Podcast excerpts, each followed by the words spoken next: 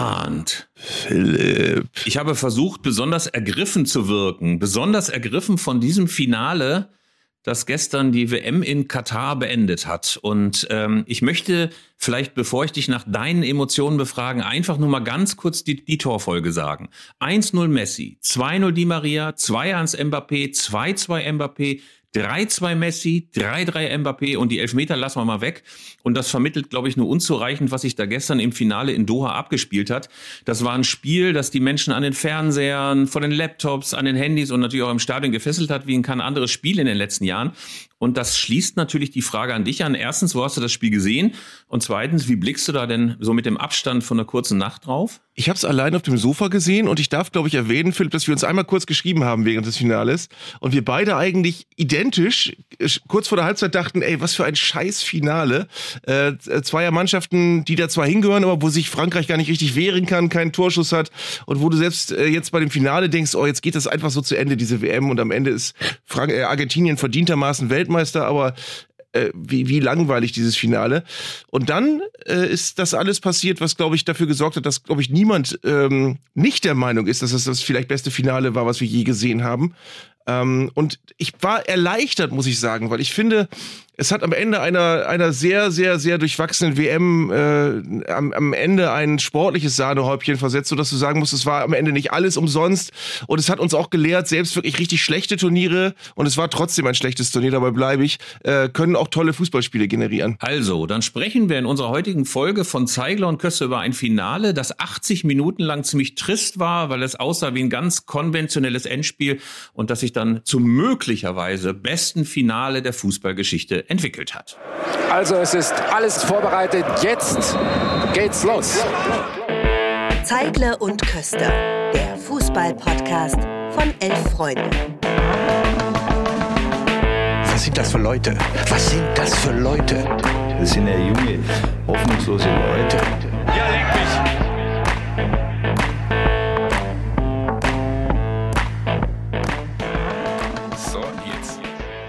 Arndt, dann beginnen wir mal mit dem Moment, als alles vorbei war. Grenzenloser Jubel bei Argentinien, der Schütze des entscheidenden Elvers, Montiel, der sank dann zusammen und weinte vor Glück und war ergriffen davon, dass Argentinien nach 36 Jahren endlich wieder den WM-Pokal in die Höhe recken konnte.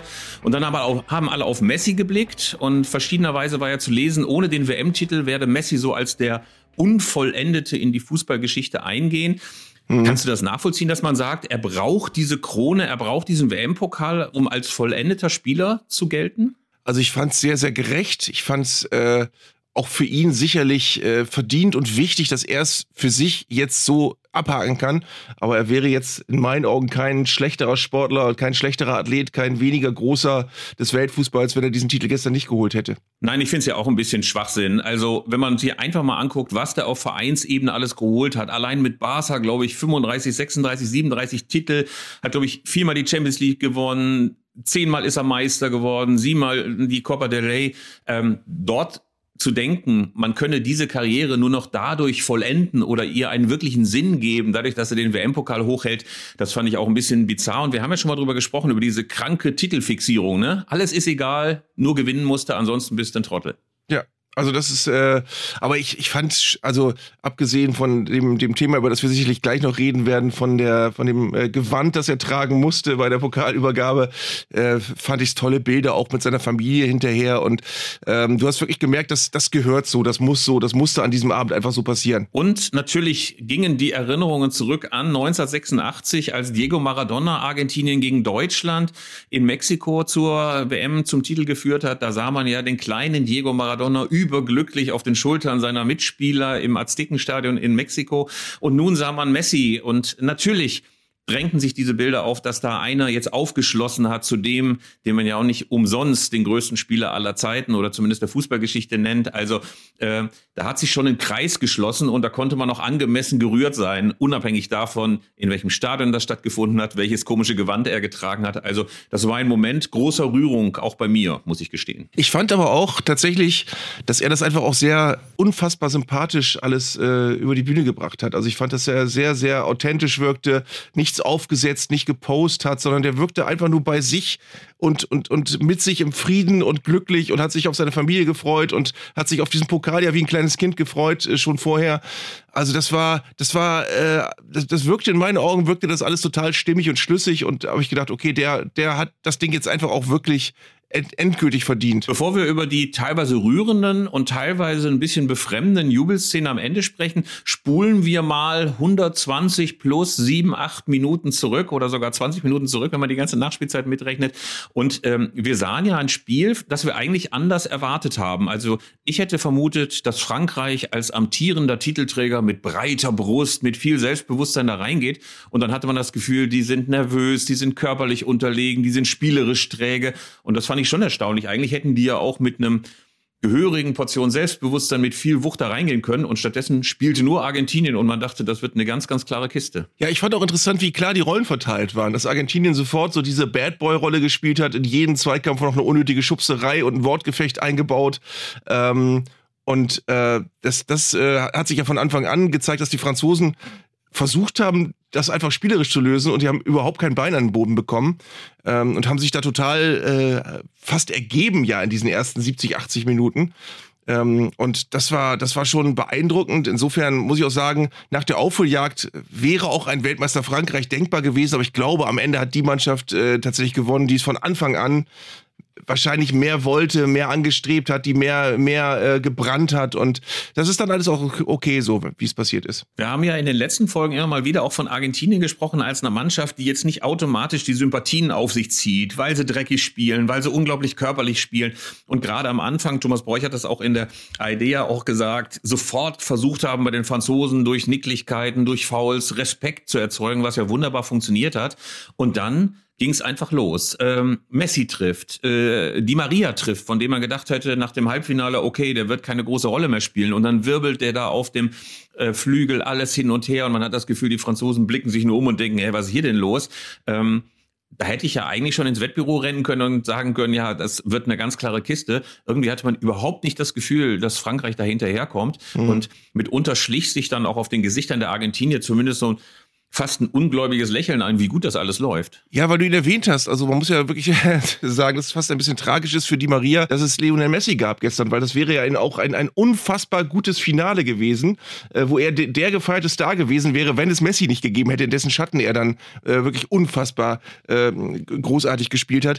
Ich habe übrigens äh, zum ersten Mal angefangen, richtig viel über dieses Finale nachzudenken, in dem Moment, als kurz vor der Halbzeit Giroud und äh, Dembélé ausgewechselt worden sind, wo ich gedacht habe, was ist das für ein, für ein, ein Bruch in einer Fußballkarriere, wenn du im WM-Finale nach 41 Minuten vom Platz geholt wirst, weil ab da kann ja nichts Gutes mehr passieren. Wenn die Mannschaft ohne dich gewinnt, dann warst du derjenige, der dafür zuständig war, dass es nicht gelaufen ist. Und wenn die Mannschaft ohne dich verliert, warst du mitverantwortlich dafür, dass du das Ganze in die Grütze geritten hast. Also das war der, der schlechtestmögliche Klimax, den ein Turnier für einen Profifußballer haben kann, dass du wirklich im Finale vor der Halbzeit rausgenommen wirst. Und man hat da auch schon gemerkt, warum eigentlich Didier Deschamps der General genannt wird. Er ist einer, der dann auch mitunter schmerzvolle Entscheidungen trifft. Also nicht bis zur Halbzeit zu warten, noch nicht mal zu sagen, ey, die vier Minuten plus Nachspielzeit nehmen wir jetzt noch mit und in dieser kurzen Zeit werden Giroud und Dembele jetzt auch nichts Schlimmes mehr anrichten. Stattdessen wurden die rausgenommen, quasi als Höchststrafe. Ich glaube, schlimmer ist nur, wenn du eingewechselt wirst und sofort wieder ausgewechselt wirst. Ähm, das war schon schmerzhaft. Giroud hat sich ja auch ganz schön angefressen gezeigt, hat dann die Wasserflasche durch die Gegend geschmissen. Man hat gesehen, so sollte das eigentlich nicht laufen. Aber es war wichtig. Es war wichtig und man kann zumindest vom Spielverlauf auch sagen, das hat die Wende gebracht. Ne? Also ähm, zwar mit Zeitverzögerung, also weil jetzt nicht direkt nach der Halbzeit Frankreich sehr viel griffiger war, aber äh, wenn man sieht, dass ähm, Coman wirklich eine gute Rolle gespielt hat, vor dem 2 zu 0 auch den entscheidenden Zweikampf gegen Messi gewonnen hat. Ähm, man hat gedacht, da bringt jetzt neuer Schwung, da bringt jetzt neuer Zugriff äh, die Franzosen wieder so ein bisschen in den Vorteil. Ähm, also das war nötig und das ist auch ein Zeichen eines guten Trainers, dass man sowas mal macht, oder? Ja, ich finde es total interessant, was du da sagst und auch sehr wichtig, denn es, es hat ja Gründe, wenn du Spieler vier Minuten vor der Halbzeit rausnimmst. Das, muss, das ist ja ein, ein Signal, was du bewusst setzen willst und zwar der ganzen Welt. Nicht nur deiner Mannschaft, sondern der ganzen Welt letztendlich. Vor allem aber natürlich deiner Mannschaft, dass du sagst, nee Leute, wir wechseln jetzt hier nicht und still und leise in der Halbzeit, sondern ich hole zwei runter, die mir auf den Sack gegangen sind, äh, um, um dem Rest zu zeigen, Leute, ähm, wir lassen das jetzt hier nicht einfach so weiterlaufen. Und es ist auch nicht gleich mit einer wütenden Kabinenansprache getan, sondern wir fangen jetzt schon mal vor der Halbzeit an, hier ein bisschen aufzuräumen. Also das, das war eine bemerkenswerte Aktion.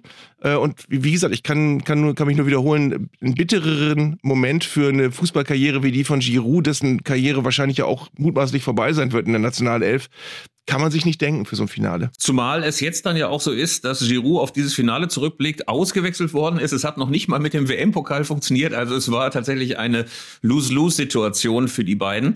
Gleichzeitig gab es dann etwas mehr Schwung für die Franzosen, aber es hat ja bis zur 80. Minute gedauert, bis man dann das Gefühl hatte, jetzt ist plötzlich das Momentum da. Da gab es erst das V-Spiel von Otamendi an Kolomuani von Frankfurt äh, und dann einer der wunderbarsten Tore, die ich jemals gesehen habe. Einfach weil alles so traumwandlerisch sicher rausgespielt war und dieser Volley-Schuss von Mbappé, wo man gemerkt hat, selbst in einer Situation, in der er selber nicht in der allerbesten Lage ist, äh, in der der Ball herangesaust kommt, schafft er es, so einen perfekten Volleyschuss zu setzen.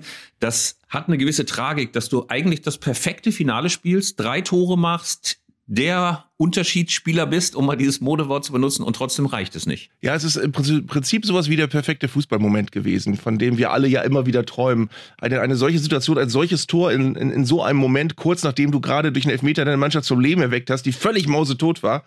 Ähm, und äh, dann einen Ball, den du so vorgelegt bekommst, so zu treffen, aus einer solchen Situation heraus. Ähm, das, das ist die Perfektion, die man sich beim Fußball immer erhofft und eigentlich nie bekommt. Und gestern haben wir sie in, in diesem Finale kurz vor Schluss bekommen und das hat das Spiel ja nochmal komplett neu geordnet und neu aufgemacht. Ähm, und hat die Argentinier ja wiederum vollkommen durcheinander gerüttelt, weil danach und auch in der, in der ersten Phase der Verlängerung war mit Argentinien nicht so viel los.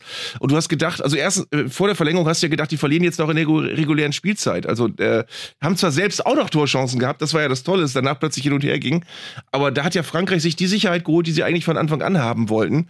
Ähm, und es, es war wirklich, also ich habe tatsächlich, und ich, ähm, ich, ich habe das nicht für Möglichkeiten, aber ich habe lange nicht mehr bei einem Spiel so mit Herzklopfen zugeguckt wie in der Verlängerung. Obwohl ich überhaupt nicht beteiligt war, obwohl ich überhaupt nicht, ich hatte keine eindeutig verteilten Sympathien. Ich habe mir das einfach neutral angucken wollen, aber ich habe da wirklich gesessen und, und war, hab schweißnasse Hände gehabt. Um mal so in einer Kriegsmetaphorik zu bleiben, eigentlich sind dann gerade, wenn in den letzten 20, 30 Minuten eines regulären Spiels sich die Ereignisse überschlagen, sind Verlängerungen dann oft ein bisschen dazu da, dass sich die Heere zurückziehen und ihre Wunden lecken und ihre Verletzten abtransportieren und man es mal ein bisschen bisschen ruhiger anlässt.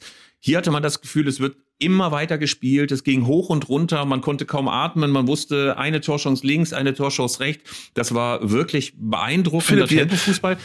Wir, wir bleiben gar nicht bei der Kriegsmetaphorik. Die kam jetzt nur von dir, wirklich. Das war nur deine Kriegsmetaphorik. Ich stehe dazu einfach. Und äh, gerade weil du so militaristisch argumentiert hast in deinen Beiträgen vorher, will ich das nochmal aufnehmen und versuchen, ähm, zumindest ähm, diese Verlängerung als vielleicht besonderes, ähm, sagen wir mal, äh, besonderes Juwel in äh, in diesem Turnier zu sehen. Es war, glaube ich, die aufregendste Verlängerung, die ich seit langer, langer Zeit gesehen habe. Man hatte das Gefühl, mit offenem Visier wird gekämpft. Es geht immer hin und her. Also tatsächlich alle Absicherungen, die man sonst noch in der Abwehr hat, die wurden über Bord geschmissen. Man wollte auch dieses dritte Tor und dieser Jubel, dieser befreiende Jubel schon bei dem 3 zu 2, weil sie ja eigentlich alle dachten, das ist es jetzt. Jetzt hat man die Franzosen einmal niedergerungen, sie sind wiedergekommen, aber beim zweiten Mal werden sie nicht wieder aufstehen. Aber Frankreich war so ein bisschen, das bemühe ich sehr, sehr gerne, wie bei Cup der Angst, wo Nick Nolte zum Schluss auf diesem Hausboot ist.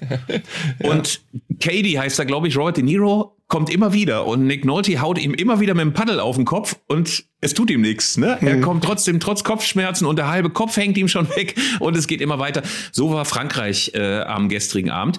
Aber ich weiß nicht, hattest du, ich will gar nicht diese Oper erzählt von früher Geschichte machen, aber hattest du nicht auch so ein ganz leichtes Flashback an das Finale von 86, weil das ja genau den gleichen Verlauf hatte. 2 zu 0 führt Argentinien, der Gegner kommt wieder. 86 waren es, glaube ich, Rummenigge und Völler. Völler, der am, an der Eckfahne niederkniet. Hier war es Mbappé zweimal. Ähm, und dann dachte ich, Argentinien macht noch das 3 zu 2. Dachte ich vielleicht sogar reguläre Spielzeit, dass sie es dann im der Verlängerung gemacht haben, in der Extra-Time gemacht haben, äh, war dann äh, logisch. Aber ich hätte nicht gedacht, dass Frankreich nochmal zurückkommt. Hätte ich alles drauf verwettet. Nee, es waren wirklich erstaunliche Parallelen. Eben auch das, was man dann ja damals Deutschland vorgeworfen hat, dass sie unter anderem deswegen verloren haben, weil sie dann unbedingt noch gewinnen wollten in der Schlussphase. Ähm, und Frankreich hatte gestern auch noch diese Chancen. Ähm, ich werde auch nie vergessen, Rolf Kramer übrigens war der Kommentator, war einer meiner Lieblingskommentatoren, weil der so, so unfassbar furztrocken und sachlich war. Äh, und ich, ich weiß auch, bei dem Siegtor von Boruchaga war das, ne? Ja, genau. nur, äh, der, ist ja, der ist ja von der Mittellinie aufs Tor zugelaufen, hat er nicht mehr gesagt als Toni, halt den Ball. Nein. Mehr, mehr war das nicht. Also, das war, äh, aber ich, ich äh, noch, noch mal kurz auf die Verlängerung von gestern zu kommen, das möchte ich noch nachtragen. Es war ja auch nicht deswegen eine tolle Verlängerung, wie so oft, weil die Mannschaften wirklich nur noch wie besinnungslose Boxer taumeln und keiner mehr weiß, äh, wo er hinlaufen soll, sondern die waren ja bis zum Schluss läuferisch immer noch voll da. Also nach, nach insgesamt, ich habe es ausgerechnet, 141 Minuten wurde das abgepfiffen, das Spiel, äh, am Ende eines langen Turniers. Also das waren schon wirklich Athleten, die da auf dem Platz standen. Ja, und man sah, dass zwar das ganz mustergültige Pressing in der 117., 118. Minute dann nicht mehr vollzogen wurde, aber diese Rennerei immer wieder über die Flügel, immer wieder Nadelstiche gesetzt. Wir vergessen ja nicht, dass in der 123. Minute Moane ja nochmal diese Chance hatte und Martinez so großartig geklärt hat mit einer Grätsche, die ich vorher nur von Stefan Ortega von Arminia Bielefeld oder jetzt bei Manchester City gesehen habe. Also das war wirklich beeindruckend. Ich weiß allerdings auch, als dann der Schiedsrichter, über den wir auch noch reden müssen, weil es äh, nicht nur aus der Perspektive von Patrick Ittrich die beste Schiedsrichterleistung der letzten Jahre, vielleicht Absolut, sogar Jahrzehnte total. war.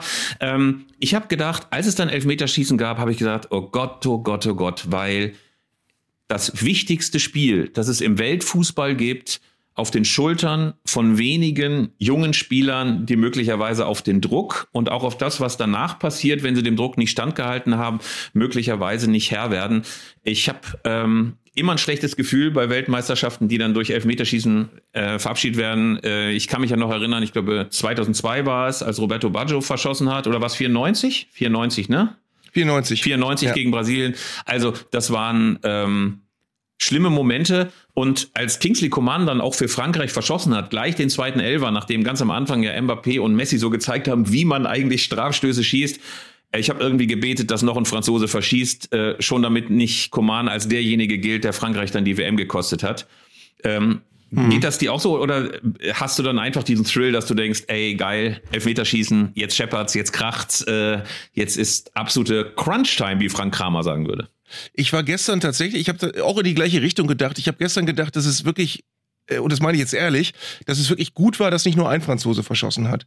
Äh, Dass es nicht nur Coman war, der, glaube ich, als erster verschossen hat, sondern dass da wirklich mehrere beteiligt waren. Dadurch ist es dann eigentlich, das kürzt sich gegenseitig weg. Dadurch ist es dann nicht einer, der schuld war, sondern ähm, dadurch redest du gar nicht so sehr von diesem einen tragischen Helden. Ähm, und das, das äh, fand ich gestern äh, im Sinne der Franzosen, fand ich das äh, tröstlich, wenn, wenn es überhaupt irgendeinen Trost gab, den man, den man nach einem Elfmeterschießen äußern kann.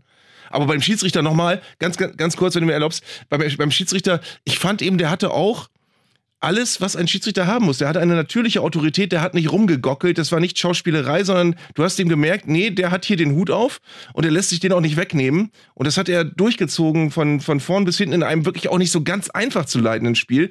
Es waren ganz viele kritische Entscheidungen, äh, die, die Elfmeter waren äh, goldrichtig entschieden, es, es hätte viel rumgeeiert werden können und er hat das Finale, ähm, er, er, er war derjenige, der dieses Finale ermöglicht hat durch seine Leistung. Also wir loben ihn nochmal. Cimian Marciniak äh, aus Polen, seit 2011, glaube ich, auch international unterwegs.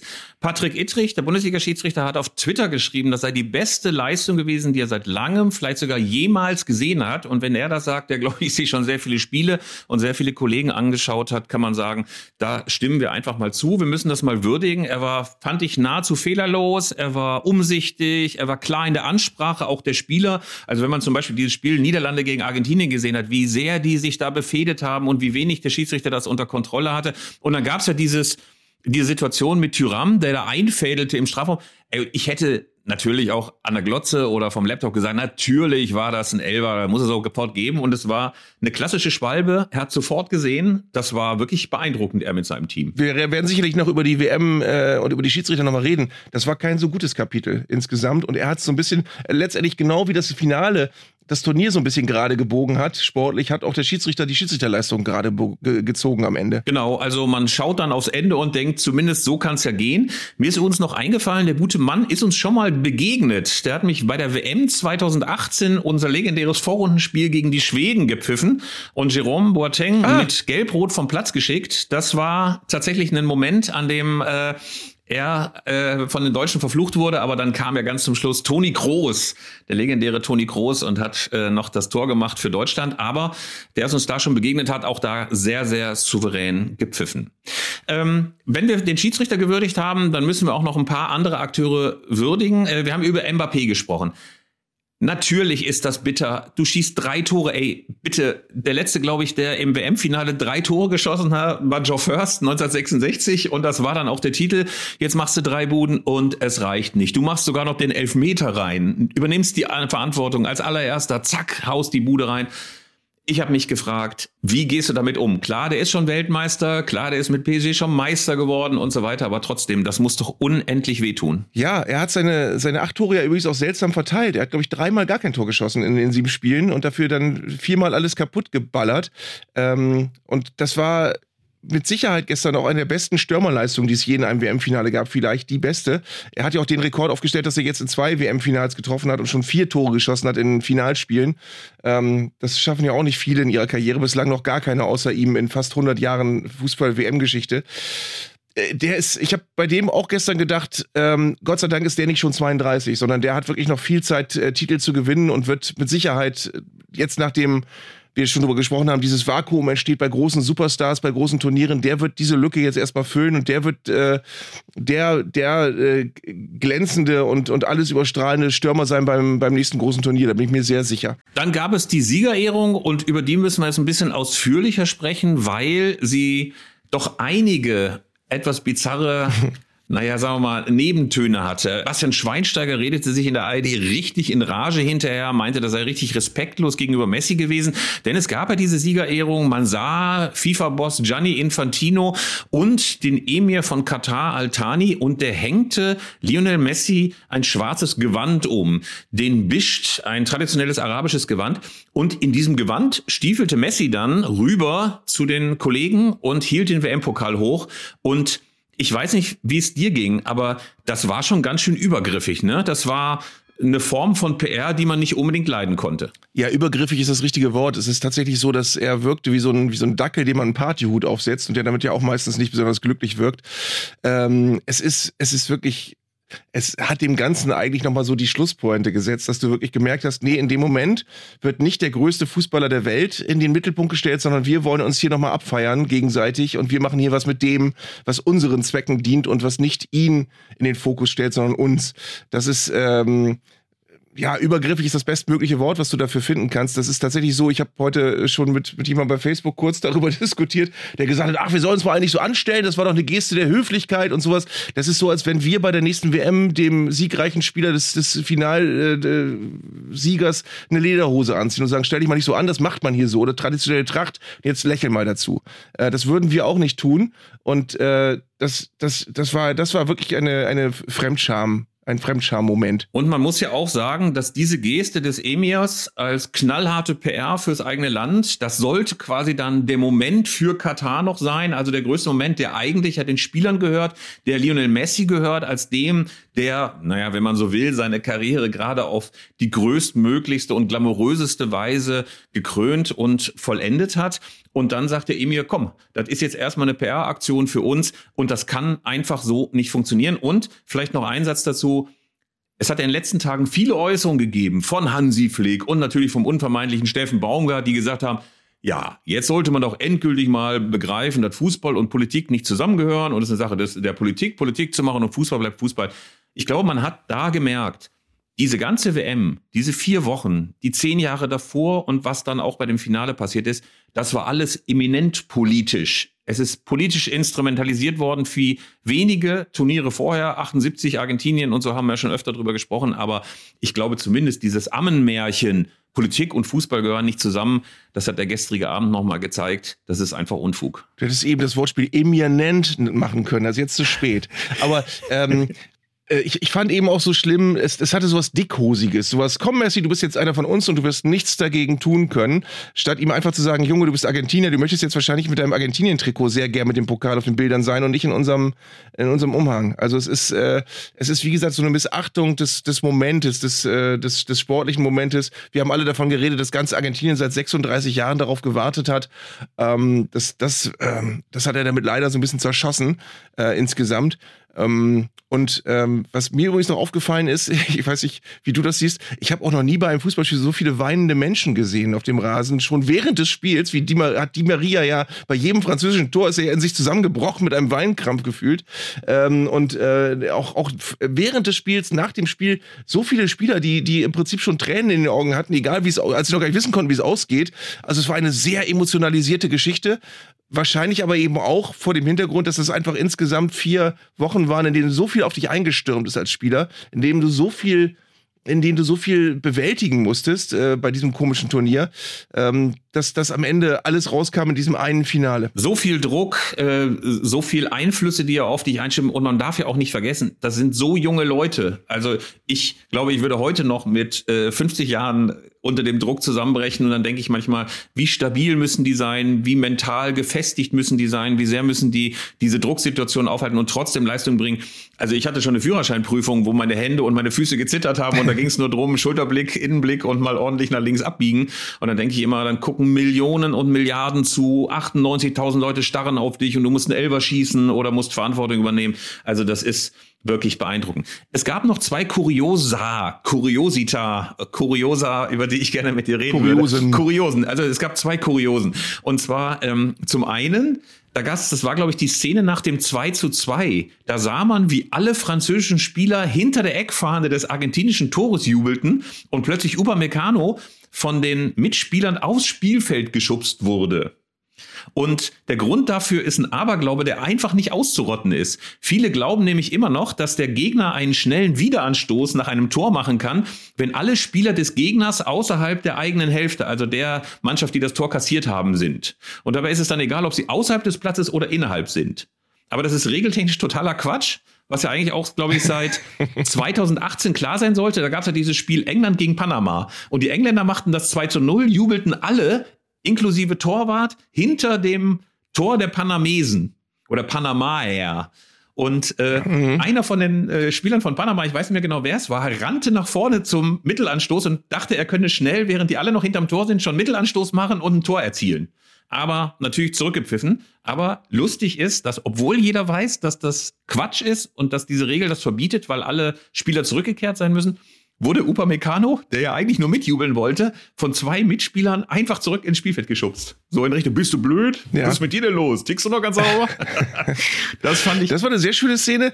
Und als zweites kommt bestimmt von dir der, der, äh, der als zweites Kuriose kommt bestimmt der Torwart Pimmeljubel. Ey, der Torwart Pimmeljubel, man muss es vielleicht nochmal für die, diese dezent erotische Szene nicht gesehen haben. Wir haben Martinez gesehen, der bekam den goldenen Handschuh für den besten Keeper des Turniers und erhielt sich das vor den Dödel golden, also, also golden strahlen, so ungefähr wie Lothar Matthäus in dem legendären Sepp Meyer Video von 1990, als der nackt durch die Kabine turnt und den WM-Pokal als Ersatzdödel vor sich hinhält. Also es war zumindest gewöhnungsbedürftig, ne? Also pures Testosteron nehme ich an. Ja, also es war, ich bin auch weit davon entfernt, mich darüber jetzt zu ereifern, aber es wirkte so ein bisschen wie so ein Kreisligist, der, der den, den Landes, äh, den örtlichen Pokal gewonnen hat und erstmal morgen am, am Ballermann verschwindet und sich in dem Moment schon drauf gefreut hat, indem man dann den Pokal zum Pimmelersatz macht. Ähm, ich muss, muss, ganz ehrlich sagen, Emiliano Martinez ist ein, ist wirklich wahrscheinlich der beste Torhüter des Turniers gewesen, aber auch niemand, der die Herzen gewonnen hat, zumindest nicht, wenn man kein Argentinier ist. Also äh, da waren so diverse Arschloch-Szenen dabei durch das Turnier gesehen, wo du dachtest, oh, das ist aber schon ein spezieller Typ. Und das hat er gestern eigentlich dann nochmal zu einem schlüssigen Ende gebracht. Ja, er hat ja auch während des Elfmeterschießens äh, auch nochmal den Ball weggeschossen. Also all diese Unarten, die sich so ein bisschen eingebürgert haben, weil man denkt, hey, das sind aber richtig knifflige lustige, abgefeimte, lustige psychologische Spielchen. Ähm, man möchte eigentlich sagen, lass es lieber. Aber ich habe noch ein Kuriosum, ein Kuriosi Titata. Der türkische Gastronom Salt Bay, ich weiß nicht, Den kennst du, weil du auch sehr aktiv auf TikTok bist, ne? Der sogenannte Salzer. Nein, ich bin überhaupt nicht aktiv auf TikTok. Aber den Salzer kennst du trotzdem. Also den Typen. Ach, der Salzer, ja, natürlich. Ja. Salt Bay, äh, bürgerlich, äh, ich glaube, heißt sich Nusret Götze, äh, türkischer Fleischer und Gastronom. Der den man ja sonst immer von so komischen Instagram-Videos gibt, wo irgendwelche deutschen Mittelständler nach Dubai fahren und sich dort das Steak vergolden lassen und irgendwie ihre Handys zücken, wenn der dann halt auf affektierte Weise dieses Steak noch ein bisschen Salz. Der turnte fünf Minuten nach Spielende auf dem Platz rum, machte Selfies und Instagram-Videos mit Messi. Da habe ich nur gedacht, das ist wahrer Ruhm, wenn du äh, als türkischer Fleischer und Gastronom, der in Dubai, glaube ich, so ein ähm, so eine Gastronomie betreibt, wo du dann irgendwie für so ein Steak irgendwie 3500 Euro bezahlen musst, wenn der einfach mal durchgelassen wird, äh, da stimmten dann die FIFA-Regularien nicht so, ne? Also, dass man nur mit Pass ja. oder als Spieler aufs Spielfeld kann, zack, gleich mal Selfies gemacht. Fand ich ja, zumindest ein bisschen kurios. Der kannte wohl jemand, der kannte wohl so ziemlich alle, nehme ich an, weil die alle schon bei ihm in dem komischen Dubaier Restaurant waren. Ich habe aber, Philipp, noch zwei andere, noch zwei andere Sachen, ehe wir zu weit vom Elfmeterschießen wegkommen. Ich möchte noch eine Sache zum Elfmeterschießen sagen. Ja, bitte. Ähm, möglicherweise, möglicherweise stelle ich jetzt eine Frage wie ein Elfjähriger, aber vielleicht hast du ja eine Antwort. Ich verstehe bei Elfmeterschießen nie, warum es nicht möglich ist, als guter Fußballer einen Ball oben ins Eck zu setzen. Du musst den ja nicht fünf Zentimeter neben die Latte setzen, sondern oder unter die Latte, sondern du kannst den ja in einen, in ein Quadrat, was 80 mal 80 Zentimeter groß ist, neben Pfosten und, und unter die Latte setzen. Und du hast ein sicheres Tor, weil da hält kein Torwart einen Ball. Stattdessen spekulierst du, wo springt er hin und schiebst ihn dann in eine Ecke und, und machst, so ein, machst so ein Lotteriespiel. Ich verstehe, also Harry Kane schießt ganz oft elf Meter oben in den Winkel und die hält auch nie jemand. Also ich verstehe nicht, warum es nicht möglich ist, so ähnlich wie du dich ja auch beim Torwandschießen darauf konzentrierst, dass du halbwegs diesen Kreis oben triffst, ähm, einen Elfmeter so, so zu schießen, dass der in einen Bereich geht, wo kein Torwart einfach hinkommen kann. Also das, das ist für mich in meinen Augen wäre das sehr viel sicherer für einen halbwegs technisch versierten Spieler, als irgendwie den Versuch mit dem Torwart irgendwelche Psychospielchen zu machen und zu hoffen, dass er in eine andere Ecke springt. Also ich bin weit entfernt davon, äh, Spielern zu sagen, warum kannst du das nicht? Weil ich schon bei zwei offiziellen Elfmeterschießen in der Kreisliga B den Ball ähm, wie Adolfo Valencia im Bayern-Training äh, in die naheliegenden Rabatten und in die naheliegenden Wälder geballert habe. Aber eigentlich müsste es eine Elfmeterschulung geben, die genau das beibringt. Also es gibt ja 570 Bücher, Lehrbücher, äh, populärwissenschaftliche Bücher, wie schieße ich einen Elber richtig und überall steht, bitte in den Winkel, möglichst hoch, denn der Torwart muss einen möglichst weiten Weg zurücklegen, um überhaupt loszuspringen. Aber ich glaube, es gibt so eine Art Ehrenkodex, dass du irgendwie versuchst, die Torhüter zu verladen, sie in die falsche Ecke zu schicken und ganz locker einzuschieben. Also das sollte man allerdings auch nur machen, wenn du das so gut kannst wie Messi, der das ja ähm, im Elfmeterschießen ganz wunderbar gezeigt hat, weil er einfach so lange gewartet hat, bis der Torhüter Loris losgesprungen ist und dann ganz locker sogar einen halben Meter hinter seinem Bein eingeschoben hat. Mhm. Aber du hast völlig recht. Das müsste man doch eigentlich hinkriegen. Das muss man doch hinkriegen. Aber offenbar ist es eine der schwierigsten Übungen im Fußball. Also wenn du Spieler fragst, dann kommt immer als, als Antwort, ja, aber dann ist die Gefahr zu groß, dass man den drüber schießt oder so. Aber genau, trotz allem ist das Risiko in meinen Augen viel kleiner, äh, wenn du es, wenn wie gesagt, halbwegs sicher hinbekommst. Der muss ja, wie gesagt, gar nicht in den äußersten Winkel gehen, sondern er muss nur hoch in, ins Eck gehen, irgendwie. Ähm, und die Ecke kannst du dir vorher auch aussuchen. Du kannst, brauchst dann auch nicht mehr zu überlegen, wo du hinschießt, sondern du weißt ganz genau, wenn ich da sicher hintreffe, ist der auch drin. Also möglicherweise eine, äh, eine, vielleicht können wir da auch noch mal darauf hinweisen, dass wenn irgendwer da eine gute Erklärung hat, gerne an die von dir jetzt genannte Mailadresse schreibt, warum das zu wenig Spieler machen. Ja, schreibt bitte an podcast.elfreunde.de alle Buchautoren über Elfmeter, wissenschaftliche Abhandlungen, populärwissenschaftliches. Wir würden es gerne wissen, warum ist das eigentlich so einfach nach oben zu schießen und warum machen es so wenige? Wir werden über die ganzen Elfmeter, über die Schiedsrichterleistungen, über die Halbfinals, warum es für Deutschland nicht klappt hat, warum England weitergekommen ist, aber Harry Kane dann den Elfer verballert hat. Über all das werden wir noch in einer nächsten Folge sprechen. Da äh, laufen wir mal Paroli, wie Horst Rubisch sagen würde, das ganze Turnier, die ganzen vier Wochen, auch alles, was so, sagen wir mal, fußballhistorische und fußballkulturelle Implikationen angeht und auch die Vorgeschichte. Jetzt müssen wir allerdings zum Schluss unserer Retrospektive dieses Finals nochmal darüber reden, ob das wirklich das beste Finale der Fußballgeschichte war. Das war gestern sofort überall zu lesen, das beste Finale. Es hieß ja immer noch aller Zeiten, aber wir wissen inzwischen, man darf nur sagen der Fußballgeschichte, weil aller Zeiten auch die Zukunft mit einschließt. Aber ich halte es sogar wenn man nur zurückblickt, für eine streitbare Behauptung. Würdest du das sofort sagen? Bestes Finale der Fußballgeschichte? Naja, also das Ding ist, beim, beim, äh, bei, dieser, bei diesem Kriterium spricht natürlich auch viel oder spielt natürlich auch viel eine, die, die Emotionalität eine Rolle. Das heißt also, hat es dich auch so gepackt. Mich hat es gestern gepackt äh, und ich war selbst erstaunt davon, welche Kriterien sind denn wichtig für ein gutes Finale? Äh, dass es nicht zu eindeutig ist, dass beide Mannschaften aber auch nicht ähm, sich zu sehr äh, belauern und das Fußballspielen vergessen. Das war übrigens bei diesem 94er-Finale äh, Brasilien-Italien so, bei diesem Roberto Baggio Elfmeterschießen-Finale. Da war das Finale, habe ich als grottenlangweilig in Erinnerung.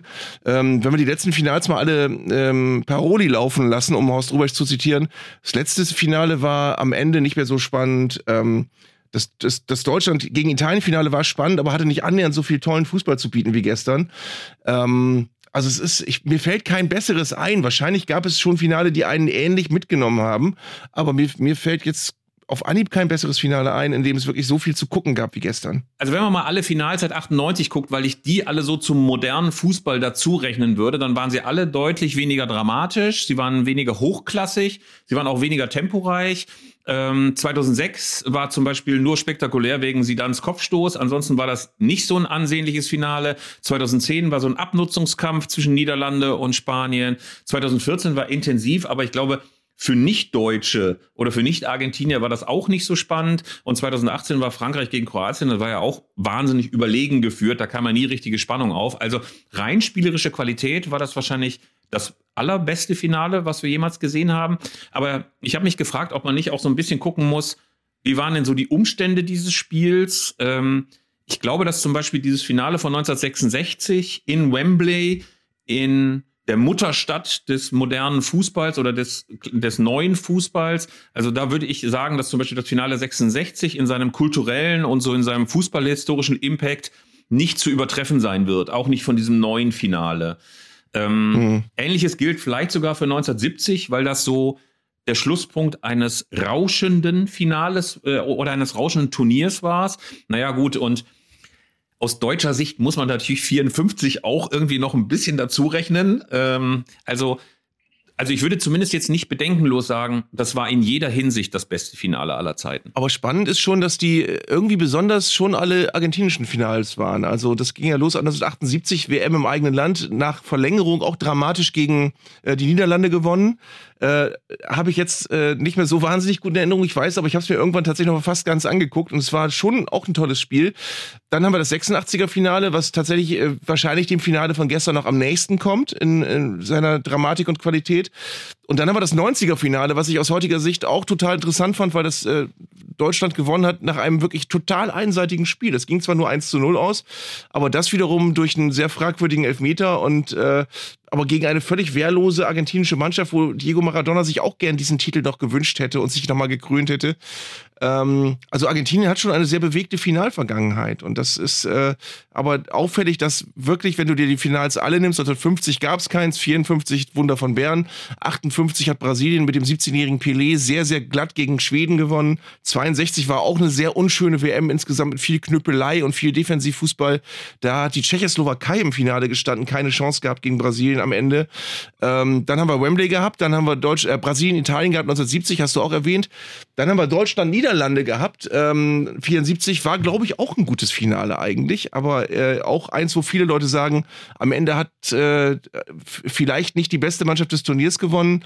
78 haben wir Argentinien, 82 langweiliges Finale Italien-Deutschland, um sie jetzt dann nochmal alle aufzuzählen.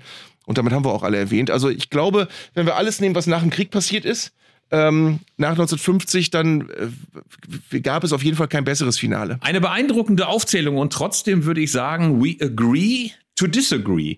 Ähm, was mir noch im, Eindruck oder im Gedächtnis geblieben ist, sind diese beeindruckenden Jubelfeiern aus Buenos Aires und man sieht, dort ist Sommer, die Leute sind draußen, sie haben kurzarmelige Trikots an und ein bisschen hat mich das beschämt, weil, ey, wie oft haben wir vorher gesagt, also gerade in den frühen Jahren, als die anderen Kritikpunkte an Katar noch nicht so im Mittelpunkt standen, wie oft haben wir gesagt, ey, wie doof ist das, dass es im Winter stattfindet und dann müssen wir irgendwie Eis schlecken und Glühwein trinken beim Fußball. Es war doch zumindest ganz schön, dass die Argentinier und die Brasilianer und die Chilenen auch mal ein Turnier in der Sonne hatten und im Sommer. Also da müssen wir uns möglicherweise unsere eurozentristische Sicht so ein kleines bisschen über Bord werfen und sagen, das ist mal ganz schön für die Argentinien, dass sie ein Turnier im Sommer erlebt haben. Ja, we agree to disagree. Äh, im, im, im, Juli ist in Argentinien aber keine klirrende Kälte, sondern sind 17, 18 Grad. Äh, das heißt also, da kann durchaus gut Fußball gespielt werden. Äh, natürlich ist eine Jubelfeier wahrscheinlich bei 30 Grad schöner, aber ähm, der, der Punkt ist halt, dass du eine WM in ein Land vergeben hast, wo man einfach faktisch nicht spielen konnte durch die Hitze. Äh, das war, glaube ich, das größere Problem. Ich glaube, das hat niemanden niemand hat den äh, Südamerikanern missgönnt, dass man mal äh, eine WM im Sommer erleben kann. Insofern hast du natürlich recht, dass es vielleicht sehr eurozentristisch zentristisch ist, äh, das zu kritisieren und zu sagen, finden wir aber doof bei uns im Winter. Aber der Unterschied ist eben wirklich, äh, es ist auch im, in, den, in den südamerikanischen Wintermonaten dort noch recht gastlich an den meisten äh, Strich, Landstrichen. Also ähm, ja, aber das waren natürlich äh, unge wahrscheinlich ungewohnte Siegesbilder aus Argentinien, die die bei großen Turnieren so noch nicht kannten. Ja, es ist natürlich sehr, sehr angenehm, wenn du meine starke These, die offenbar ohne Substanz vorgetragen war, durch einfache Fakten zertrümmerst. Dankeschön, lieber Arndt. ähm, wir wollen in der nächsten Folge schon erwähnt darüber reden, was diese WM mitgebracht hat, welche Folgen sie zeitigen wird, wie man das in Zukunft möglicherweise anders machen will, angesichts der Tatsache, dass zum Beispiel 2030 schon Saudi-Arabien in den Startlöchern ist, um sich selber für so ein Turnier zu bewerben, nicht weniger problematisch und nicht weniger umstritten. Trotzdem soll der heutige Blick nochmal zurückgehen auf dieses Finale und darauf, was bleiben wird. Hast du immer noch, also jetzt zwölf Stunden danach, nach einer kurzen Nacht, immer noch das Gefühl, äh, dieser Freude für Argentinien denkt man dann trotz allem, äh, Frankreich hätte es auch werden können? Oder ist das jetzt einfach pure Freude daran, dass das so ein schönes Spiel war und dass es einen verdienten Sieger gefunden hat? Es ist eigentlich bei mir wirklich eher Erleichterung, dass ich sage, am Ende hat das Turnier einen sportlich gerechten Ausgang gefunden, äh, den wir alle so abhaken können, den wir unterschreiben können. Wenn sie jetzt auch noch irgendwie einen schmeichelhaften oder durch äh, ungünstige Schiedsrichterentscheidungen zustande gekommenen Weltmeister gäbe, dann wäre äh, am Ende echt alles blöd gewesen. So muss ich sagen, ähm, hat das Turnier am Finaltag eine Kurve bekommen in, in Richtung sportlich gerechter Weltmeister, ähm, der auch in den, in den WM-Geschichtsbüchern am Ende als gerechter Weltmeister dastehen wird. Da muss man nicht sagen, ja, war aber diese Katar-WM, das kannst du nicht richtig zählen, sondern diesen Weltmeister kannst du richtig zählen. Ich habe übrigens, Philipp, äh, leider erst heute wieder vorgekramt, äh, wollte ich die ganze Zeit schon unterbringen, ähm, um nochmal auf die Person Lionel Messi zu kommen. Ähm, da hat sich auch die Wertschätzung im Laufe der letzten Jahre geändert. Ich habe hier nämlich eine Bildzeitung von 2010 da war Halbfinale Deutschland-Argentinien und die große Überschrift halbseitig auf Seite 1 war Adios Diego, dein Messi kriegt heute auf die Fressi. Das hätten sie vor diesem Finale so nicht mehr getitelt. Das war fast so schön wie 2002, Rudi Haudi Saudi, als äh, es dann Daran am Ende, glaube ich, ja. 8 zu 0 ausging. Ich glaube, weil Carsten Janker neun von acht Toren gemacht hat. Aber es ist schon erstaunlich, wie sehr das dann irgendwann ein Faktum einfach ist. Äh, 2014 Weltmeister Deutschland, 2018 Weltmeister Frankreich und nun heißt es Weltmeister 2022 Argentinien. Und damit verabschieden wir uns, äh, sind in zwei Tagen schon wieder da mit unserer großen Bilanzsendung darüber, was diese WM in Katar alles mit sich gebracht hat. Bis dahin verabschieden wir uns, freuen uns über Zuschriften unter podcast.elfreunde.de und sagen Tschüss und auf Wiedersehen.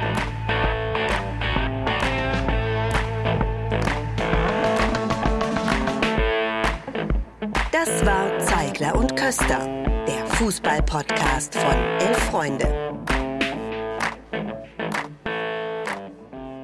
Ihr hörtet eine Produktion im Auftrag der Audio Alliance. Koordiniert hat diese Folge der Kollege Tim Pommerenke. Die Aufnahmeleitung besorgte Jörg Groß-Kraumbach und Sprecherin war Julia Riedhammer. Für das Design des Podcasts war Lukas Niehaus verantwortlich. Die Öffentlichkeitsarbeit lag in den vertrauensvollen Händen von Franziska Schmidt und die Podcasts bei Elf Freunde werden von Luis Richter koordiniert.